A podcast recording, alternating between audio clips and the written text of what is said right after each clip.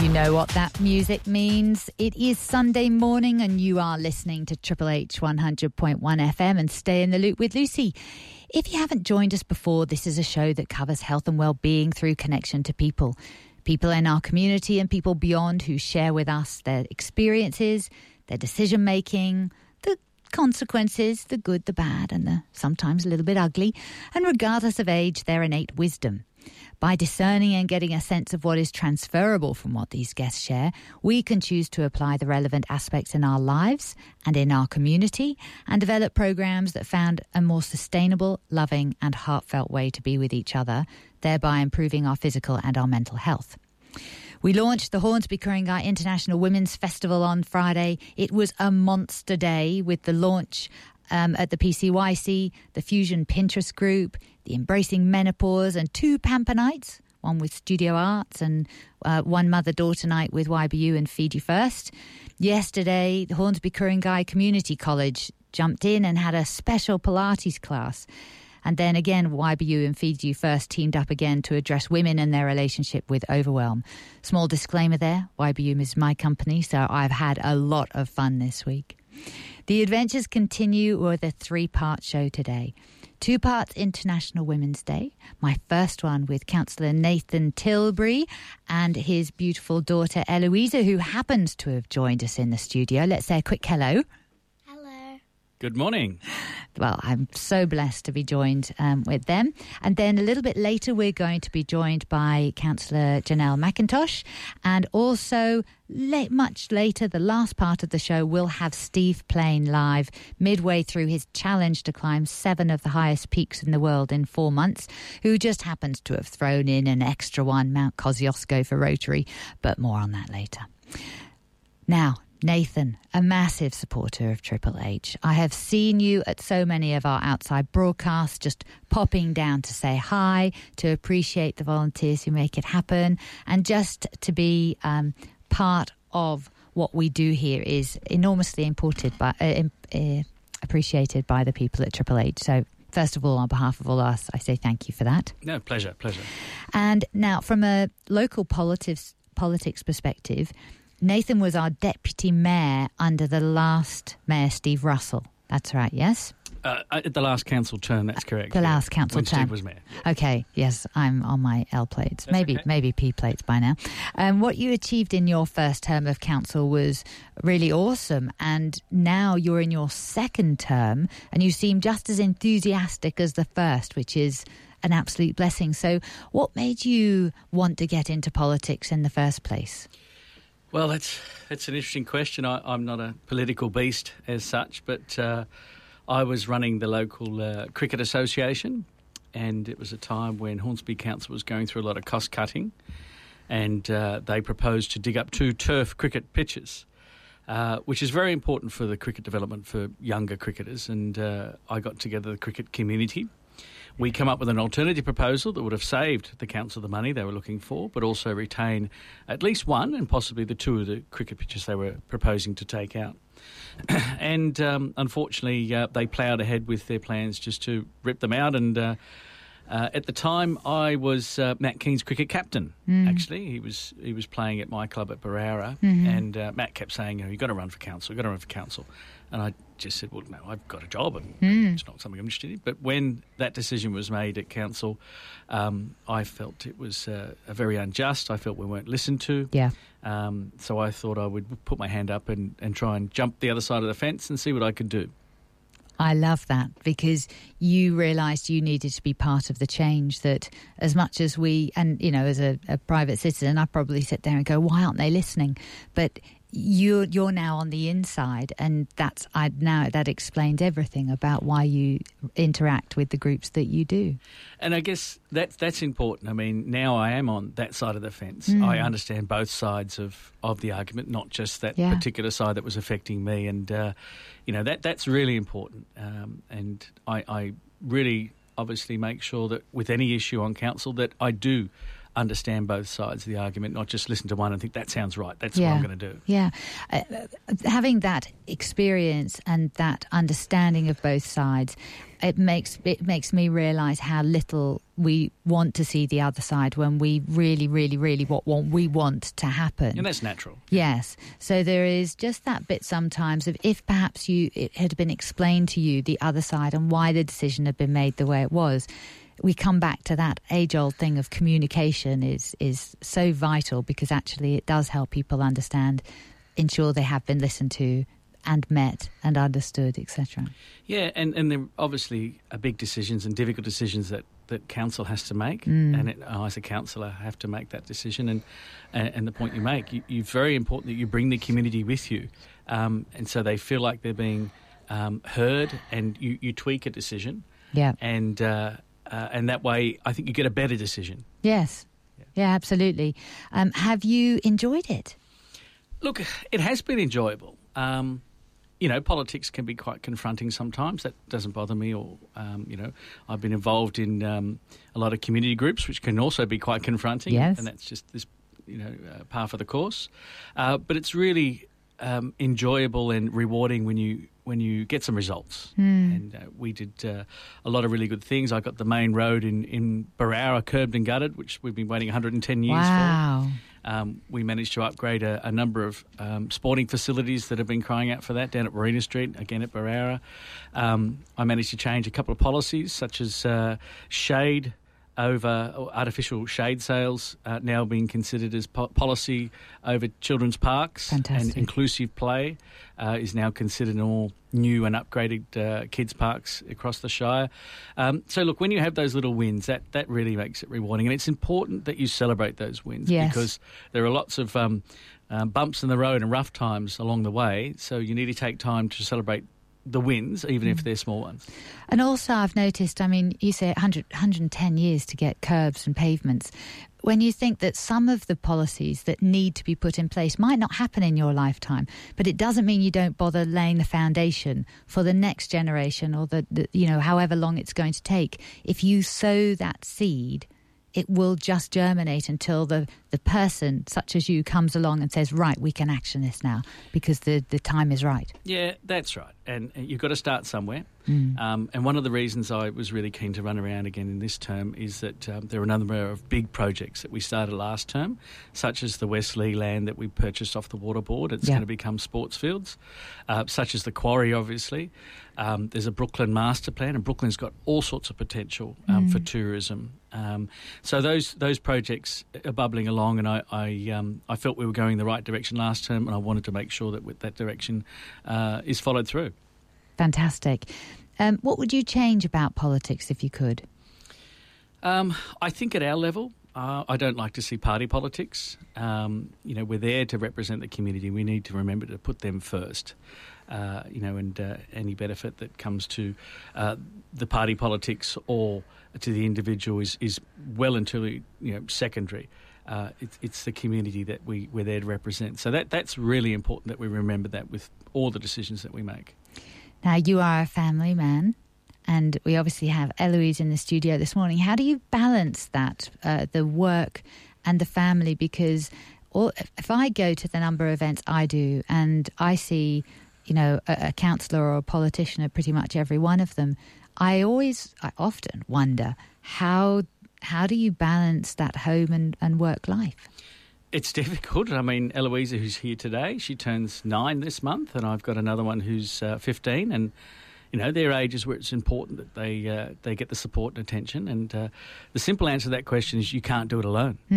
You do need the support of I've got Giselle, a very terrific support for me. Yes. And I simply wouldn't be able to do what I do without her support endorsing me being on council, and she goes over and above. So that's really important. The other way is I often, like today, I drag a daughter or two along to an event that I'm going to, and it's good for them too. I mean, I think it helps them becoming more civic-minded at a key age, and see what I do and spend time with Dad. So, Eloisa, what did you think when you went in to see Dad at work? Well, like when I came in, I just saw that, like, there was a lot of things, a lot of chords and complicated things that I couldn't really, like, manage of doing. So when I usually come in my dad's work, I kind of get bored, but, like, sometimes I enjoy it because sometimes I say no, but he brings me and I enjoy it. Yes. And do you think it's something you like to do when you're older? Maybe.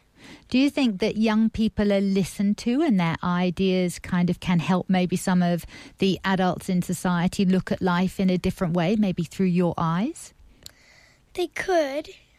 Well, they could maybe listen to this. I can tell you where she has influenced me on decisions. I mean, certainly when I went around the Shire and I went around surrounding shires, looking at parks without shades and then some of them in the surrounding areas, like Wahroonga Park that does have artificial shade. And she would give me her opinion and, you know, it was a really hot day and Wahroonga Park was a great place to be.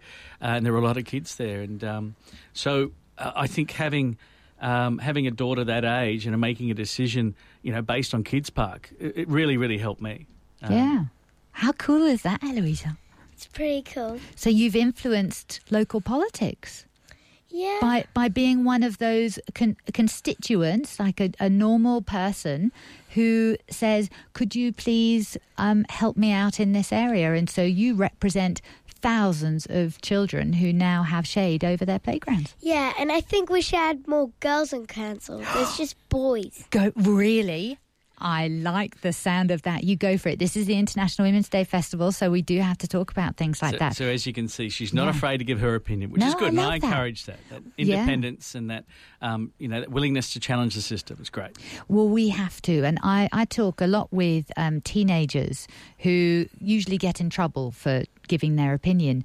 But the trouble with that is that they will then not challenge when something really genuinely isn't wrong, and that's how we get corruption and people lying. So the fact that you can speak up and speak out, and you have to be okay with people disagreeing with you, but don't ever hold back from speaking up and speaking out. Good on you.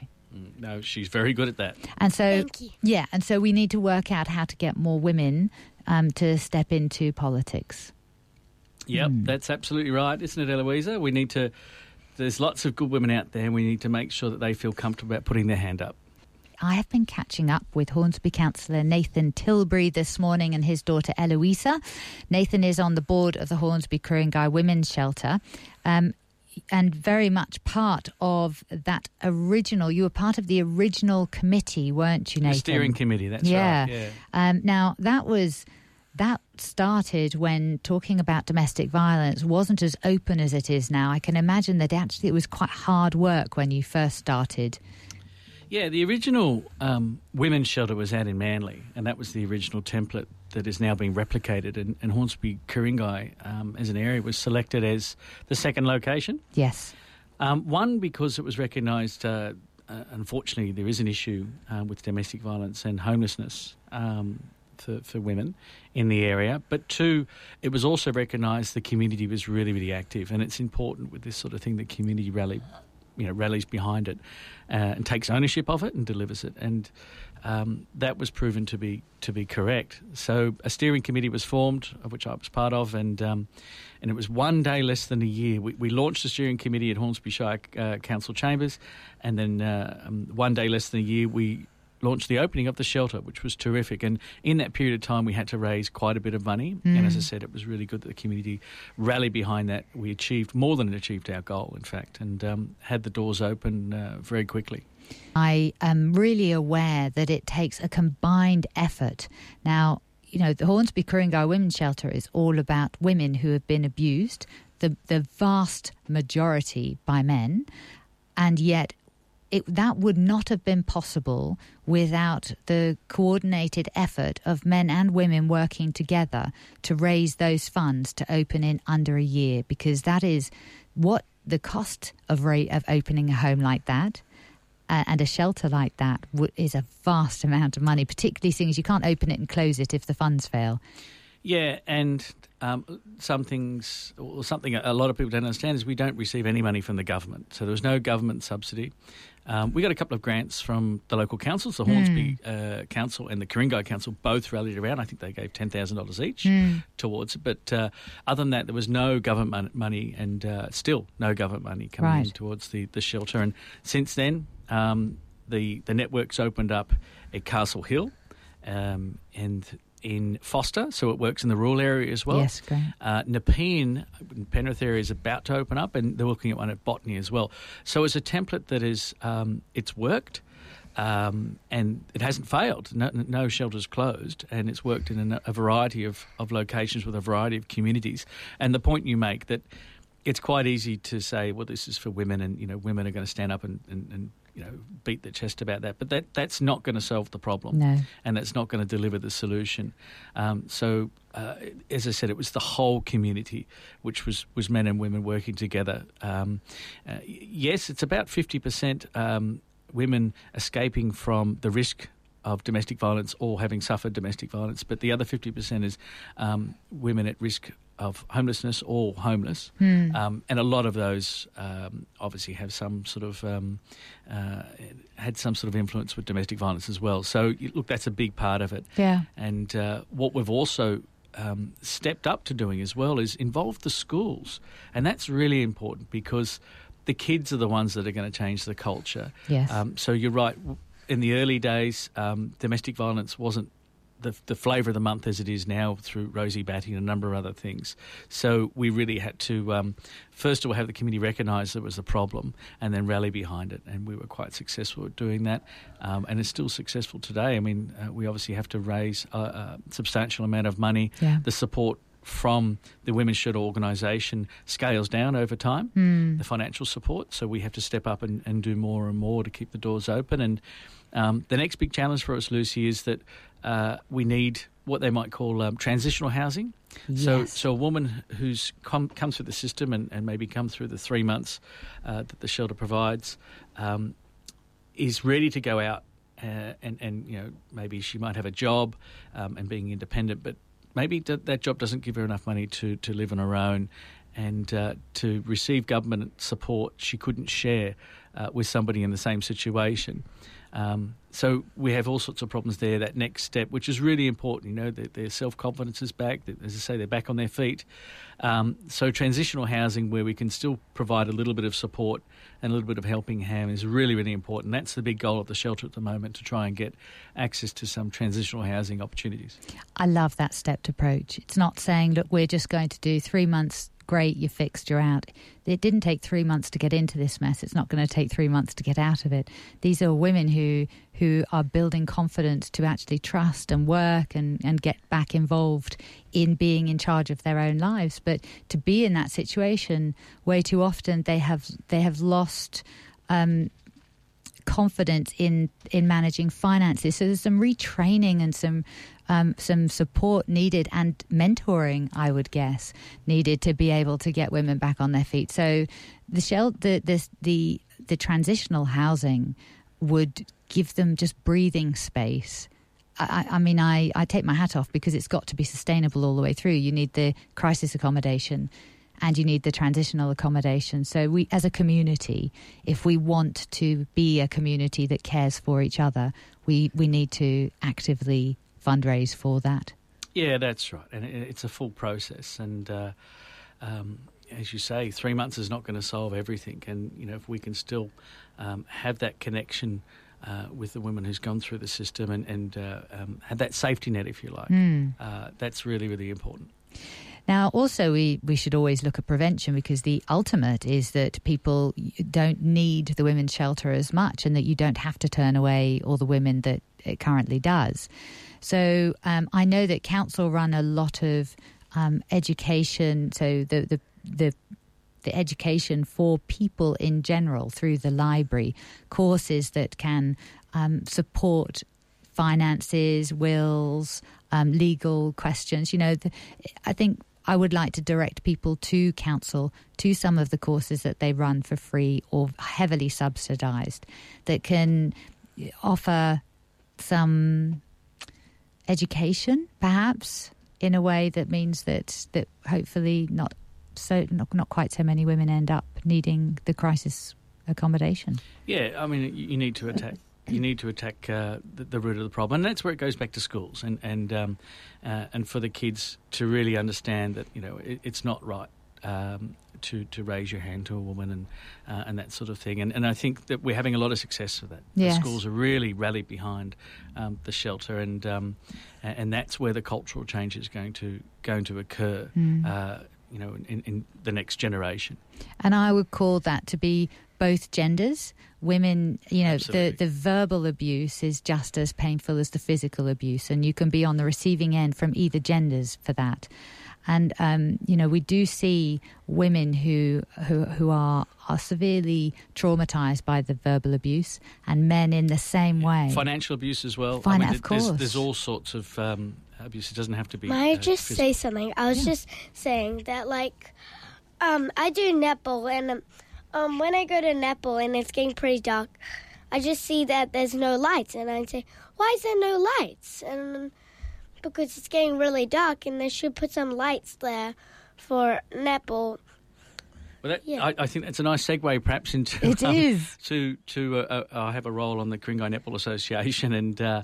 At Canoon Road, which is the main location, and I know Eloisa specifically wanted to talk about this today, the main location for netball in Ku-ring-gai. In the netball associations from Newcastle to Canberra, Ku-ring-gai is the only location, does not have lights. Right. And we've been fighting, the netballers have been fighting to get lights in there, and we're finally making some progress. But I think the point that Eloisa was making, she was talking in the car about this, is that the attention that male sports get from councils. And I think if you're spending $1 on sport at a council, I think the numbers at Hornsby are about 12 or 14 cents of that goes to female sport. It's ridiculous. And we're one of the better councils. Yeah, so, I can imagine. So there's still a lot of inequality out there right across society, whether it be sport or you know, verbal and physical and financial abuse. Yeah, there's sport tickets that they give to these schools. So, like, when you go to Coles and you buy something, they offer you tickets for these sport things. So, like, you can choose which school. Oh, you mean for charity? Yeah, the school for sports, isn't it? Or sports for schools. And it's a big, big promotion that they're doing.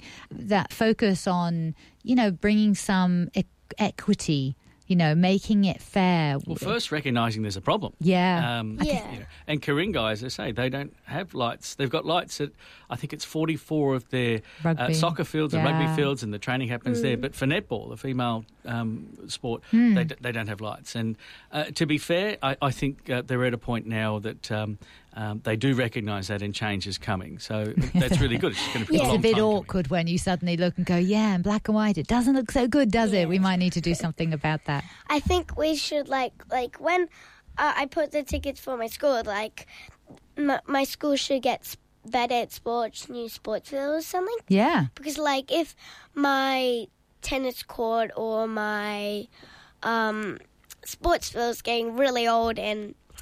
people can't really run in it on anymore because... it's just not enough money to go around. That's right. They're just, like, tripping over it because, like, I have fake grass on... Yes, on it's a good fake grass space, though, that, isn't it? But it's changed. Yeah. So you can see Eloisa is quite in tune with, I guess, the problems about... everything can't just be funded from government. No. It has to come from somewhere. It's really good to see. Well done, Eloisa. Yeah, I can hear that maybe there may be a netball-a-thon to come. Oh, a fundraiser. A fundraiser. How long can you play netball for, get sponsored, and put that money into a pot that might be able to help you as an organisation contribute to the lights? And so you get everybody to join in. You might even be able to get people from out of area to join in so that they could learn from your model and see if they could replicate it in their area. Yeah, so I'm starting netball at the end of March.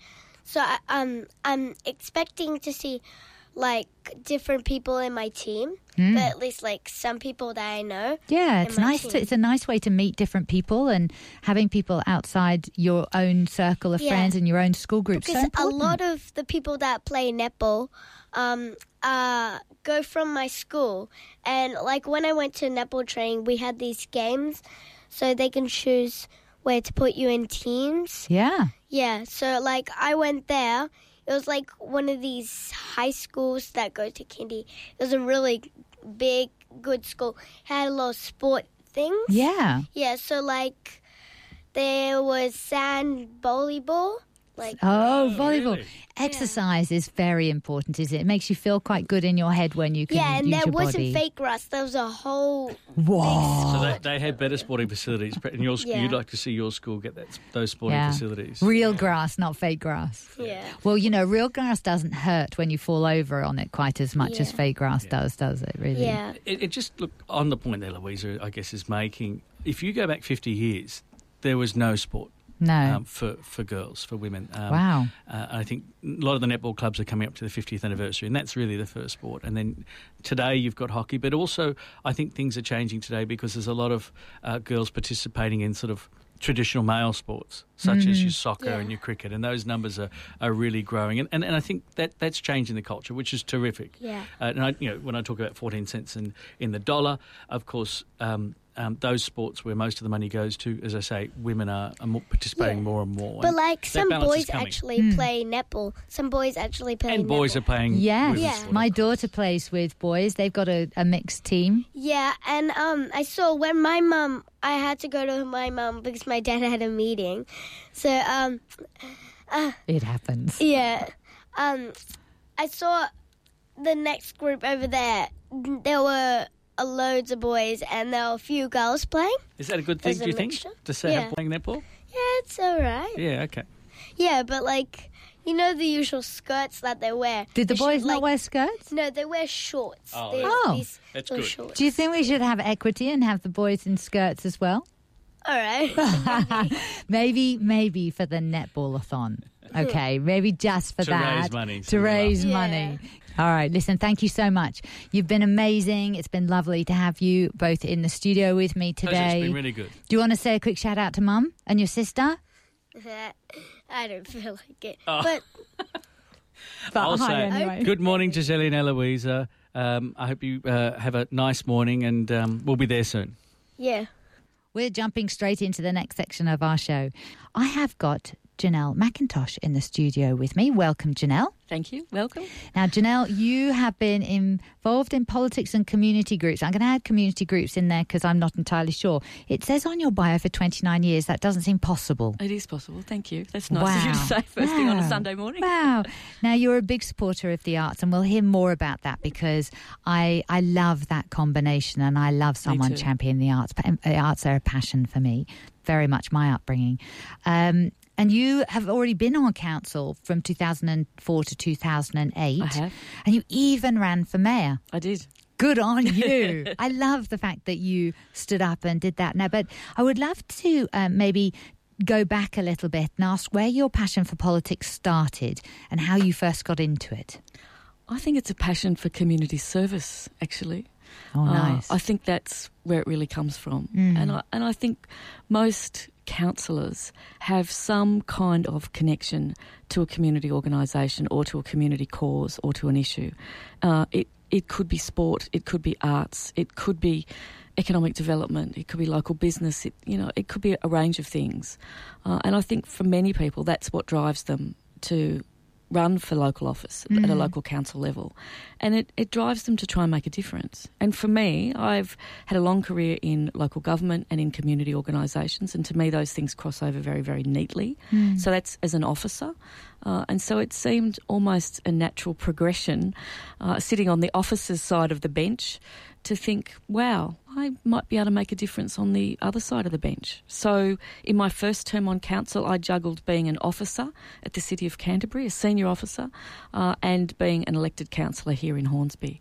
And that was wonderful, really. Yeah. And I'm still very connected to local councils, and I do some consulting work for them. And, so I have those ongoing connections. And as you say, yes, 30 years this year, I started in a local council. Wow, and they're very important skills because sometimes I would suspect that when you first join council, when you're first elected, some of those processes are alien and you have to learn so many of them, whereas you would have jumped right in and been effective pretty much immediately. Absolutely. And look, I'm sure that I drive some of my colleagues and I'm sure I drive some of the council staff to death because obviously I'm coming to the table with... Yeah. Here's a policy. And some of the policies we're talking about in Hornsby, I've written in another council. Wow. You know, I've been engaged at that level. Yes.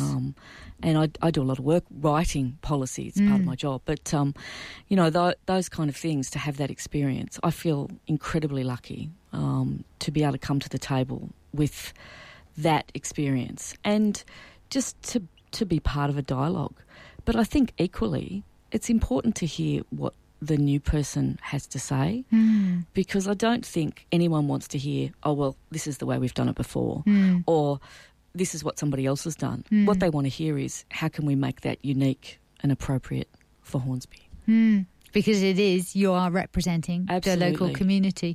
Nathan said it was really important to try and leave politics out of it because you are representing community, even though it's great to declare, you know, what your allegiance is, because then you're living transparently, you're not trying to hide what comes from your heart. Absolutely. I mean, I'm a card-carrying member of the Labor Party and proud to be so for a couple of decades. And I represent a particular cause. I represent a particular set of issues and a response to public life in Australia. And people want to hear that. Yeah. So I think that transparency is really vital.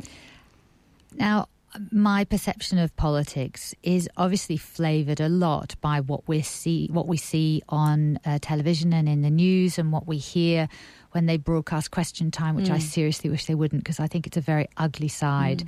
It seems like there's so much humour and championing of sarcasm and belittling, and there's a real lack of decency and respect and the old values that go around debating, which I think really stops a lot of people who have a genuine interest in community and wanting to engender change going into it. So how has that sat in your body? How have you coped with that sometimes bear-baiting atmosphere? It can be hard. There's no question. And I think it's actually important to say that it can be hard. I don't think it helps anybody considering a career in politics, whether they be male, female, or somebody from a non-English speaking background. You know, I think we need every representation on politics. And I think the most important way to do that is to have a whole community represented on our council bench. Yes. It's not just about male and female. No. It's about all the cultures that represent our community, and it's also about all the ages that represent our community. Yes. And that's really important. I mean, we have quite a good age spread on council at the moment, and I think it's important to maintain that.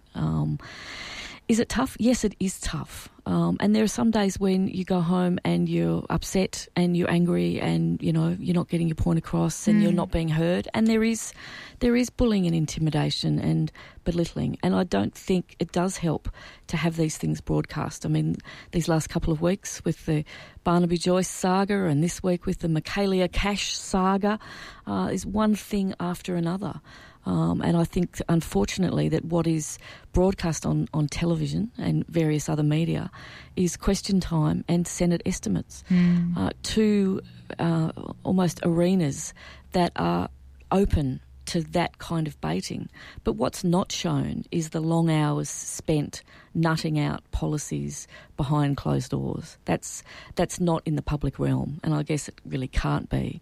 But it's a shame, because what they don't see is people from both sides of politics and all political parties coming to agreement on things. Yeah. And that's where local councils are very different. I mean, you might campaign all through an election cycle on your particular issues, but that day you're elected, you walk into a room and there's 10 of you sitting around the table, 9 councillors and a mayor in Hornsby, and we have to come together as a team. Mm-hmm. So all the grand comments that people make about I achieved this and I achieved that, if people really dig into that, they realise that it's a team. It's a team decision. There's no I in local councils, really. It's about working together as a team. And it's laying the foundations for the future, isn't it? Absolutely. That you can't be about what you can get, because actually by the time you get it in place, you actually don't need that. It is about the future and about laying those foundations. It is. And it's about putting things on the table, ideas, sharing ideas and initiatives, and taking your fellow counsellors with you, and then taking the community with you. Mm. Because, you know, they're the ones who put you there, and they're the ones, for me, anyway, they're always talking to me every day. I'm getting contact from people saying, how can we do something about this? You know, this is an issue. Can we do this differently? It's about bringing them with you and taking that forward. Because you can't be expected to see everything and anything that's going on. You need the community to come to you with their issues. I would say to the community, rather than bombard Janelle's inbox on Monday, look and see what difference you can be in your community and how you can come to Janelle with some potential solutions and be prepared to hear the greater understanding of why maybe some of those solutions might not work or what's been tried before, so that everybody is taking responsibility for their part in it. Because otherwise we dump on our politicians just as we dump on the health service and say, fix it, fix me, which is an irresponsible way to live, really. It is, and I'm a really strong believer in responsible democracy. Responsible democracy is about being part of a process and acknowledging your part in that process. We're very lucky to live in this country that has, you know, a range of options for people to be involved. Mm. And I encourage people. In fact, I have a handful of people who work with me constantly on particular issues. And, you know, one of them is involved in sustainability. Another one is involved in women's issues. Another one, in fact, comes from a multicultural background and is trying to support local business owners from another country to try and help them. And they're working with me one-to-one, and we're making some things happen. So, and that's really important. Yeah, it's so important because it's a very difficult area, the LGBTIQ and that multicultural area. When they come, particularly the multicultural, when they come to this country and they have had very good jobs in their home country but have been forced to leave, then they really want to provide for their family. I know many of them, but they physically can't, because the moment, you know, their job, they just don't have the same respect because of the language barrier. They don't. And they're coming, I mean, the ones that I've met, and there've been hundreds over the years, coming to the table with PhDs, with master's degrees, with higher education in all of their chosen fields. But again, as you say, it's because of the language barrier, and that's what, you know, the cold communities, the culturally and linguistically diverse communities face every day, is that lack of recognition of their experience and their qualifications. Yeah. And, you know, they have to go into bat against, you know, articulate Australian speakers, and it's really challenging. It is. And, you know, to see them to try and make something of their business ideas, it's really important. And of course, it's not just them, because they have children, and if we actually don't have them having the foundation in their childhood that they need, we have a whole different set of concerns, and their outcomes are seriously in question. Now, how would you encourage this is the big question, how would you encourage other women or women to get involved in politics? Well, I think it has to be that we look at our whole system, the way councils operate, if he's talking about getting involved at a local level. Yes. So that, you know, it is more palatable for our whole community. I actually have some problems with, you know, sort of patronising encouragement of women. I find that really, just to get the numbers. I really have some issues with that. Yeah. And, I hear a lot of people, men and women, you know, saying we've got to encourage women into politics. Well, we've got to in fact create the environment where women are engaged actively in public life. And if our public life is not working for them, if the timing of meetings and all those sorts of things are a problem, then I think we've got to have a look at why we're not getting the engagement. Yes. You know, it's like having a public meeting at 4:30 in the afternoon and wondering why the public don't turn up. Yes. Well, I wonder, School, why, I wonder why time, they don't turn up. Maybe a bit of work. Absolutely. There's so many reasons. So I think it's about taking a bit of a step back and having a look at our systems and processes, and seeing how we can get the engagement of our whole community in our political processes, in our consultations and engagement. And I think if we had a highly engaged consultative council, we would find that come the next election, we would be having a whole range of people putting their hands up, wanting to be part of the dialogue and seeing a way where they can be involved and where they can make a difference and have their voice heard. And hopefully not making it personal jibes and digging and character assassination in the attempt to get? Absolutely not. I mean, I think people need to be able to articulate their particular passions and their position without denigrating the person sitting next to them, without denigrating the ideas and the experiences of others. Yes. And it'd be about welcoming what's come before and welcoming what's coming ahead so that we can work together. But I really stress it's about a team, and I think that's the really critical thing. I love it. Now, how do you look after yourself to make sure that you're able to do all that you do, which is an enormous amount, and care as much as you do for all of these communities that are incredibly vulnerable? Well, I feel incredibly lucky. My family is very close. I'm married and I have a 7-year-old son, so I get to have him involved, as Nathan and Eloisa were this morning. I get to have him involved in that process. He loves the idea that I'm a local representative, that I ran for mayor, that I'm part of the council. Fabulous. I'm president of the PNC, so I get to embarrass him on a regular basis at school, which is fantastic. So that's great. My mum and dad are right next door, so we've got like a family compound, which is divine. Yeah. But I also have this... I have a great series of things I do, I guess. I'm involved with the Hornsby Art Society. I've been president there since 2010. It's a great group of people there who are creative, and I get to explore my creative side and try and fit that in. But my work is as a consultant, so I work with not-for-profit organisations, and I do a bit of work both in Sydney and also in regional New South Wales. So I get to work with some amazing people who are passionate about what they're doing. And then I get to come back to Hornsby and I get to talk to people here in community organisations and in particular groups, precinct groups and family groups who are wanting to change what we've got here in Hornsby, wanting to improve, wanting to make a difference. So that whole package of things is a pretty nice place to be. It is. You feel fulfilled. I do. Like there are days when it feels overflowing. Yes. Certainly, but I feel very highly fulfilled, and I feel like I've got lots of support, and I get lots of encouragement and motivation, which is great from all kinds of sources. Well, you've certainly inspired me, Janelle, and thank you so much for coming in. It's been an absolute pleasure to meet you again outside the business forum where I met you first and some of the other events. And thank you. We hope that you'll come to some of the International Women's Day festivals. Thank you very much for sharing it on your Facebook page. Thanks, Lucy. Have a lovely weekend, everybody. Thank you. Stay in the Loop with Lucy on Triple H 100.1 FM. So far, we've heard from two really inspiring Hornsby councillors and one potentially upcoming Hornsby councillor. So we had Nathan Tilbury, we had Eloisa Tilbury, we had Janelle McIntosh. It's not easy to put your hand up and be part of the change we want to see, and we forget that these people are dedicated to supporting the local community where there sometimes or very rarely doesn't seem to be much room for personal gain, and neither of those were in it for that. It was really inspiring to see that. Now we're going to change the topic quite considerably now.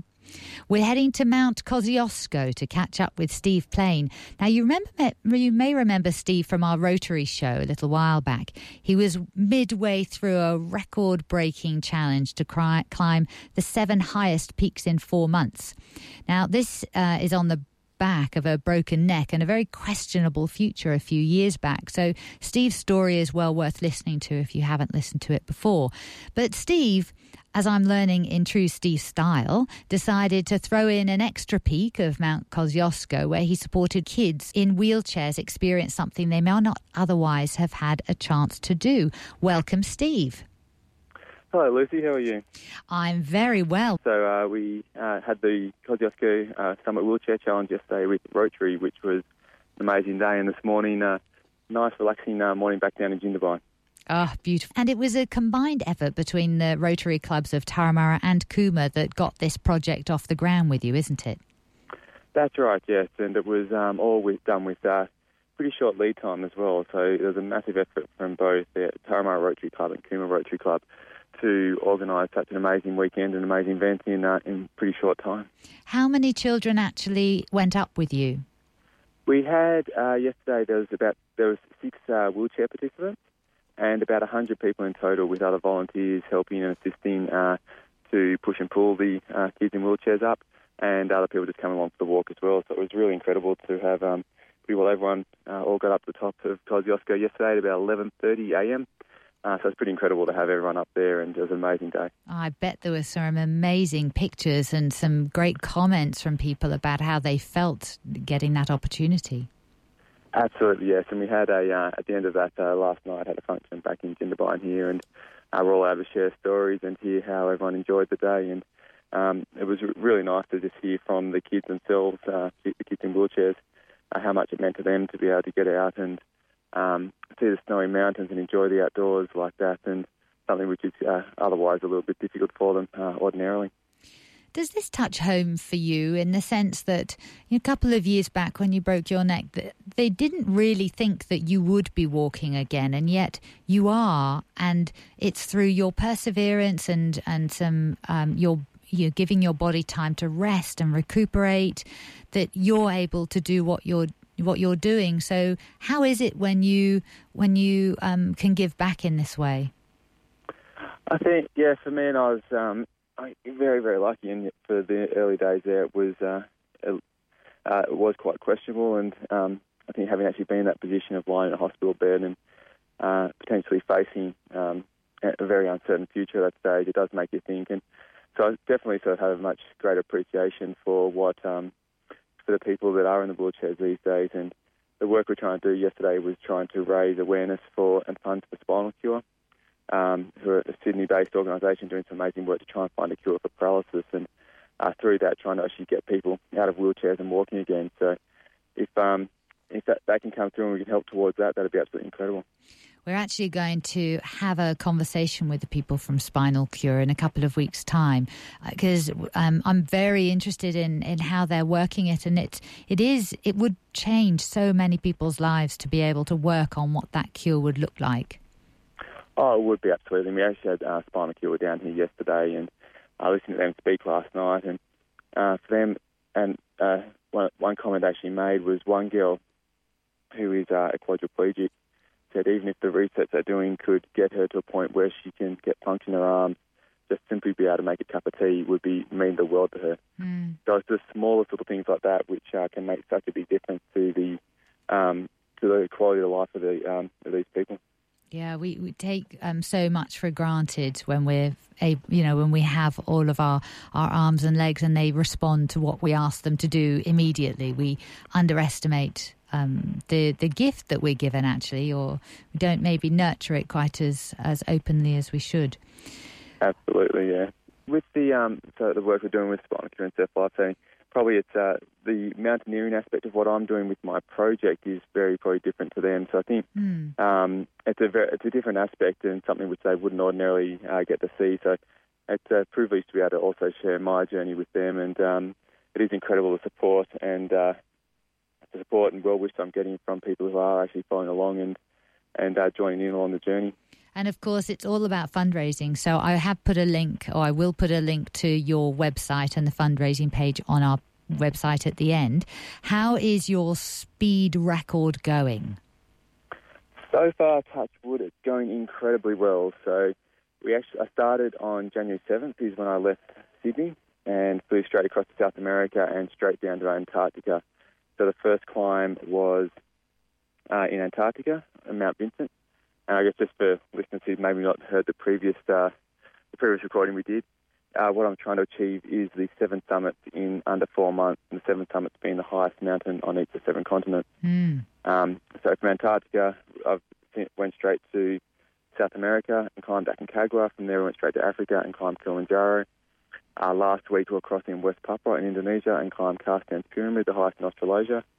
And now just back down and done Kosciuszko in Australia. Extraordinary. So that's a bit over halfway now. Wow. So what's left? We've got this Wednesday, so in a couple of days' time, fly out for Russia, where we'll climb Elbrus, the highest in Europe. From there, we'll head straight across to Alaska to climb Denali, the highest in North America. And then in mid-April, if that all goes well, we'll be heading back down to Nepal to attempt Everest. Wow. Have there been any unforeseen challenges, Steve? So far, thankfully, there hasn't been too much. There's always challenges along the way, and I think one of the biggest when people hear about what I'm doing, automatically think about the challenges that climb. Some of the biggest challenges have actually been also logistical and just the amount of travel and jet lag, times in and out of airports and things is also very, very demanding. So trying to actually look after yourself and recover and recuperate between climbs when you're doing long international flights as well has been quite difficult. Yeah, and we're right in the middle of international Hornsby-Ku-ring-gai International Women's Day Festival, and our hashtag is Love Me First. So what you're sharing here is that, you know, you have to actually prioritise nurturing and self-nurturing in order to do what you're doing, and that, you know, that's you can't do what you're doing without, as you say, looking after yourself when you've got jet lag, finding the right accommodation, actually making sure you sleep and you eat well. That's right, yeah. We've got very little time between each climb before we're backing up and travelling and going straight to the next one. So trying to actually make sure we are recovering. You know, there's a lot of little things you can do to try and just help improve and keep on top of your health and fitness while travelling. So trying to manage all that while we're going is it's difficult, but so far it's been going incredibly well. Now, I did hear from your blog that you had a bit of, I don't know how to say this, you were a little bit impatient, you were ahead of time, you wondered what to do, so you decided to go off and climb yet another mountain, Steve. Yeah, we're in South America and we got up Aconcagua quicker than anticipated and had some spare time, so we thought we'd try Aconcagua being the highest in South America. We thought we'd try the second highest as well, which is across in Chile. So we flew across there, and that's normally about a 10 to 12-day expedition. Yeah. And we were trying to do it in about 2 days we had spare. Oh. And should have been okay, but it's in the middle of the Atacama Desert and rises up to almost 7,000 metres. And as we were going in, the weather forecast were predicting 2 to 3 feet of snow, which we questioned whether the weather forecasts were right, and we thought we'd try our luck regardless and head up. But the weather forecast was right, so we got stuck with a lot of snow and ended up having quite a journey trying to get back out with getting cars bogged and stuck in four-wheel drive tracks, which we couldn't find the track and all sorts of things. So that was good fun, but yeah, thankfully it was on an unplanned. It was just on a side trip, but not crucial to the main project.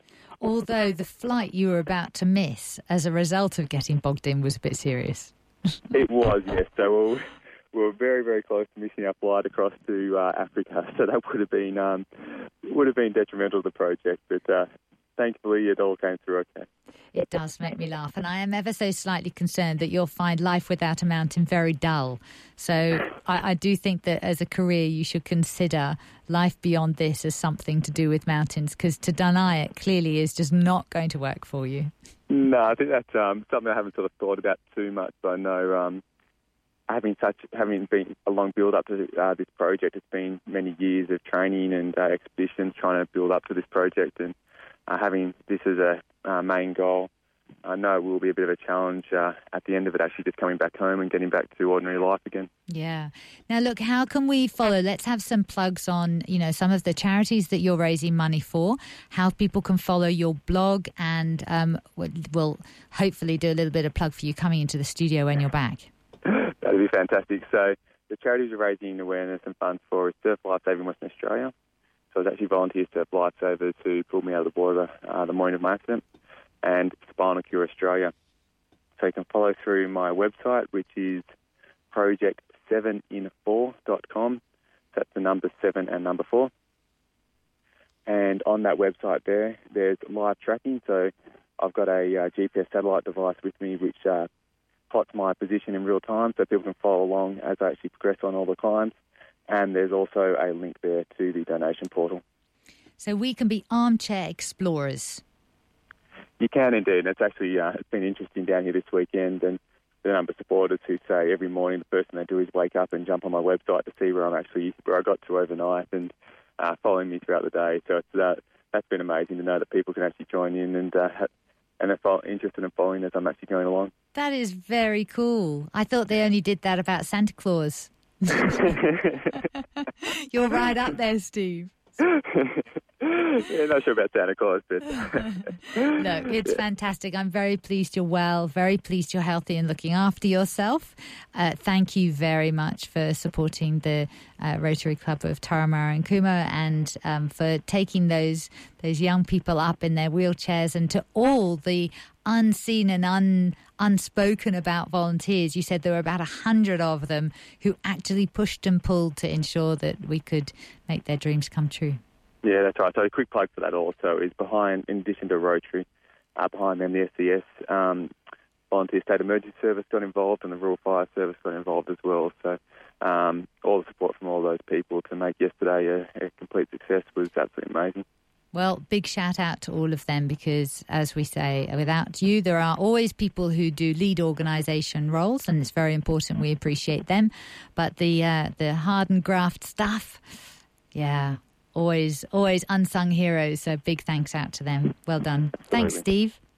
Thank you very much, Lucy. It's been a pleasure, and hopefully we can come into the studio when we're back in May. There is no way you're going to get away with not, because somehow we're going to have to make this an all-seeing, we're going to have to try and create a visual out of an audio recording. So I don't know how, maybe we'll have to do some Facebook Live just to try and do something with that.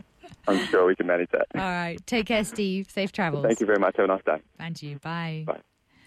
So there we go. Oh, what an opportunity to catch up with Steve live. Every other time we've had to do it on devices like, through word of mouth or through Facebook or interviews, pre-recorded interviews. But lovely to hear about something the next day. I think we got in with a first there, Triple H with a breaking story. The amazing Steve Plain working with the RFS, the SES, the two Rotary clubs, and just the number of people that helped get 6 young people in wheelchairs to feel the wind on their face at the top of a mountain. Amazing. You're listening to Triple H 100.1 FM and Stay in the Loop with Lucy. What a show it has been. Really... varied, but I've loved the discussions. I always thought I really could never contemplate local politics, but I'm really inspired by those two, and I feel we're in very good hands. We'll have to do something similar for Ku-ring-gai Council as well. But big thank you to both Nathan and Janelle, who said yes from Hornsby Council to us this day, and we were able to celebrate International Women's Day Festival with and through them.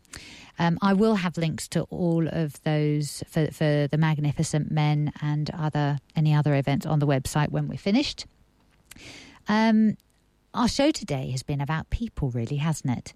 About people who dedicate themselves to representing others, to challenging themselves in the way that we may not, and to hearing their stories. Steve Plain being one of them, challenging, thanks to or as a result of something that happened to him in his life, really giving something back, saying thank you to the people that saved him in the water. That meant that he actually now potentially can walk, because the way they looked after him in the water meant that the damage to his neck was minimised.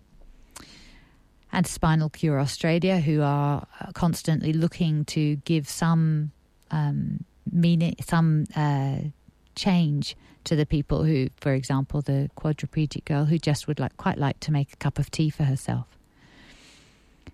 This afternoon, we're going to be at Event Cinemas in Hornsby to progress the conversation about the importance of self-care in our lives, the importance of loving ourselves first, so we can know what it is to care and love another. We can't give from an empty glass of water. If we do, or if we give what's left in the little glass of water before we're completely dried out, we're resenting anything that we're offering. And on an aeroplane, those masks come down. They say, put them on you before you help anyone else. We have to put this mask on ourselves, and we have to say it's time to love ourselves first, so that we can then sustain the work that we're called to do. We would love you to join us. There's plenty of space. We've had some really great bookings. We've had lots of people say they're going to come on and sign up on the day and join in on the day. It's at Event Cinemas, and we have to say thank you to Event Cinemas, who are supplying the tea and coffee, and they deeply support the International Women's Day Festival as well as a lot of other community groups. And there are a lot of businesses like Event Cinemas who don't get enough attention for doing that. So big thank you to them and shout out to them. Turn up and pay on the door. It's $15. Everybody is welcome. We've got a guest speaker in the form of Natalie Ward, who is a member of the Upper House. And we've got Anne Kenyon, Laura Lloyd and Joanne Moffat, who are on our panel, where they're each going to share a story alongside myself about why they have found it important in their lives to love themselves first. And then we're going to open up and have a discussion with people from the floor so that it becomes all of our forum, not just you being spoken to and spoken at, but really a conversation. So we can all inspire each other to really not feel guilty for looking after yourself, when actually that is the core of responsibility, to look after yourself so that you can take yourself out into the world and into your life and be a committed, engaged person. Check out the website for the many other events that are happening next week. You will find so many. Really, we kick off on Monday with the bulk of the events. We've got Mums and Bubs Love Me First groups every day through the PCYC. And we have got a youth group. So there's a party from 4 till 6 at the Gordon Youth Centre. There's a Parenting Teens, The Mother's Perspective, after that at 6:30 to 8 p.m. That, I mean, there's plenty of space in that. I would highly encourage it. It can be quite a challenge, and it's really great to get together as mothers, or as women who have teenagers in their lives, to talk about how we can best support ourselves and them best. Tuesday morning, we've obviously got the magnificent Men Hornsby-Ku-ring-gai Women's Shelter at Event Cinemas. We've got more Mums and Bubs groups, and we've got the Chamber of Commerce after hours meeting at 6 o'clock. All of the details for that are on the website. Wednesday, we kick off with probably our biggest day. We've got the Rotary Club of Wahroonga breakfast meeting, which is an open meeting. You can come and see what happens at a Rotary breakfast or at a Rotary meeting. That's at the PCYC, and that starts at 7:15. It's worth getting in touch to let them know you're coming, because for catering purposes, we need to make sure that we have enough food. You can go to the Fusion, to the Toy Library, and have celebrate their International Women's Day there. That's at 9:30. We've got a play. I mean, it just goes. All the different topics and activities expands. There's a play from the Pinball Players, the Blonde, the Brunette and the Vengeful Redhead. That is also a Rotary Club of Wahroonga fundraiser. So really head down there. Make sure you book, because otherwise there's a queue of tickets. And then North Shore Mums, I'll be at the Doing the Juggle Without the Struggle at the St Ives Shopping Centre. That's at 7:30, and check the website out for information on that. Thursday, which is actually International Women's Day, we've got Women Multitasking in Business. That's at the Blue Star Cafe again, PCYC being a staunch supporter of this festival. We've got the Restoring Community International Women's Day breakfast after that. So first one, 7:30 to 9:30. Slip away in the middle to go to Cafe Bettina for an 8:30 breakfast. And then you can head over to the Mums and Bubs group back at the PCYC to relax. I'm sure there are lots of other events going on around Hornsby-Ku-ring-gai. Those are the ones that we've got so far. And then, last but not least, head over to the Hornsby Mall on Friday, the 9th of March, for our festival finale, where we have close to 30 stalls, all of them with a focus on women. All of them have been asked to have something for women to do that does not involve purchasing or sales. So give it a go. See what's going on. We would love to see you there. We're going to have the outside broadcast there. You'll be able to get yourself on radio. We're going to be out and about giving away, if you do buy a raffle ticket, $10 worth of raffle tickets, we've got a little goodie bag to give you. So many options. We'd love to see you there. Come down and say hi and support us. We would really appreciate the company, your company. You've been listening to Triple H 100.1 FM and Stay in the Loop with Lucy. Next week's show sees the end of our International Women's Day Festival in Hornsby and Ku-ring-gai, and we'll have a recap and we'll play some of the sound bites from our week-long of events. Remember that regardless of what has or is happening to you in your life, you are and always will be you, and you are amazing. The key is to reconnect with that space and learn to build a relationship with your body so you can recognize when your body is trying to tell you something's not quite right, and then seek support with the appropriate support service, be that mental or physical health, to build the tools to address what you do not yet feel equipped to manage. Look for support in the community. It is there. We just need to learn how to open up to that support and trust again. Don't wait for life to come to you. Take yourself to life and be the change you want to see. The podcast for today's show will be available through the Stay in the Loop with Lucy website and on SoundCloud and on iTunes podcast or wherever you listen to your podcasts. Make sure you leave a review. And if you want to get updates, then like the Stay in the Loop with Lucy Facebook page. Links to all of those spaces are available from the Triple H homepage. Till next week's show, remember to take a moment to look after you. Connect with the amazing people in our community. Be kind, be caring, be love, be all of you. You've been listening to Stay in the Loop with Lucy on Triple H 100.1 FM.